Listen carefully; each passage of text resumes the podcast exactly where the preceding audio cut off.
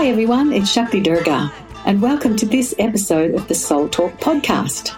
Each episode is going to feature some of the highlights from live trainings, retreats, online classes, and presentations that I've done around the world. If you find value in it, please text the link to the podcast to a friend or share it with your networks. I look forward to connecting with you soon. Namaste. What we were going to talk about today is self esteem and how we're perceived by other people. When we take something like that and put it in a mystery school context, we can look at it from all kinds of angles. So the question I posed is whether or not we regard ourselves as popular, accepted, and valued from a consciousness perspective, and whether we're holding ourselves back in life and on the path because of some stuck Shakti. So if we go into our own hearts and minds, some of us would think, yeah, I probably don't value myself as highly as I could. And I'm aware of that because there are thoughts in my mind around that. And if so, then have some healings and get some affirmations happening, particularly within the healing context to, to make sure that after the cleansing, a lot of positive affirmations are programmed into the chakras. Very important because that will end up in the mind and will change the consciousness in the mind very much.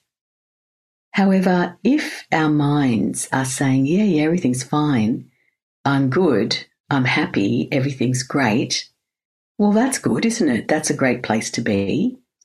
But what about the reflection that you get back from the world? And that's what I want to focus on today because basically, we know as mystics that whatever is inside of us is directly reflected back to us from the world. And so, the kind of issue that I'm talking about today is do you experience a lot of positive feedback from the world around you? Do you experience that you have as many clients as you would like to have in your whatever practice? If you're a business person, do you experience that you have as many customers as you'd like in your business? If you're seeking employment at the moment, are people responding to you in a positive way when you go for an interview, or do you even get interviews? I'm only just trying to elucidate some examples of how we might start to perceive that, oh, there might be some bubbles inside of us of, in fact, we don't value ourselves we don't accept ourselves, we're not on board with the true beauty and grace of our higher soul and self. And in fact, the only way to know that is that the world reflects it back to us. It's the only way to know because your mind won't tell you. We also know, even from scientific exploration, that the conscious mind only holds about 5% of the reality that's going on around you. And that other 95%, they just park it in a word called subconscious. But for us, we can delve a bit deeper into that and say, well, you know what? Subconscious covers a myriad of different consciousness states and parts of who we are. Subconscious mind, it's really part of our soul. We call it part of the astral field in the V diagram because it's easier to understand that way, that part of what you're thinking is an unconscious belief system but really it's part of the ruach of your soul, or sometimes part of the nefesh of your soul, to use some Kabbalistic terms. And so what's happening is that your soul has bought into the notion that, yeah, I'm okay, but there's nothing superlative about what the soul has bought into itself as being. There's nothing outstanding or shining about it, or we get that outstanding, shining feedback, if you see what I mean in whatever way or field. And this would apply to anybody in any walk of life. Just imagine that you're a mystic in a monastery.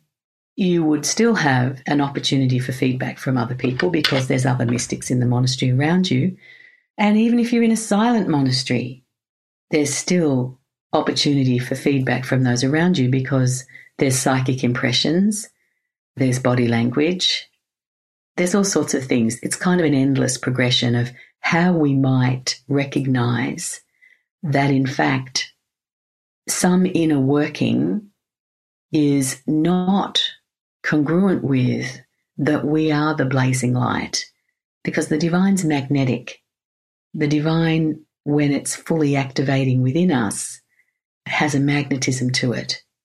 And so we tend to attract the people, the circumstances, the situations, the assistance, sometimes miraculous. And we can have dry spells where nothing is happening, where we're dealing with blobs of old karma. And that's relevant too. But at least we're doing something at that time. We're dealing with blobs of old karma. And there's nothing ignoble about that. It's a very noble hero's journey to be dealing with those things. Where are you on the consciousness scale vibrationally? And I think all of us have experienced a movement from a lot of shame, unworthiness, powerlessness, and despair. We might visit there occasionally. We have pity pockets of little holidays from actual consciousness when we go into blame and those sorts of things. And we know that blame is just a holiday in consciousness. That's what it's for. When we're working too hard, we can't keep up with all of our consciousness studies. Just start blaming other people. You'll have a rest. Won't do you any good, but your ego will like it. You'll have a bit of a rest. Then we need to clean it up. But as we go through this consciousness scale, truly, we're looking at coming to a place where love is paramount and where positive expectation, positive belief, happiness, enthusiasm are all part of the picture of our daily life. And so that's what this session is predicated upon. We have to have a willingness to move from the consciousness we currently have to the higher forms of consciousness that are more empowering. We know that below the level of courage, below there, you have all of the negative states of consciousness and emotion and so forth. And they're certainly there to deliver messages, and we don't want to be anything other than respectful of these different forms of consciousness that exist because they all have their role and their place. We don't want to live from them, and we don't want to have our life based on frustration or feeling discouraged or doubting ourselves. And whilst self regard can be a very complex matter because very often our conscious thoughts of self regard are quite positive, but the world is not showing us that same reflection. And that's what this session is about. It's a journey, and I think it's a fascinating journey. And rather than being upset by any blobs of negativity that we find inside of ourselves from time to time, I get excited. Oh, wow, there's another bit we can clear out. Yay! Another thing we can lift because sometimes we just don't know what to do.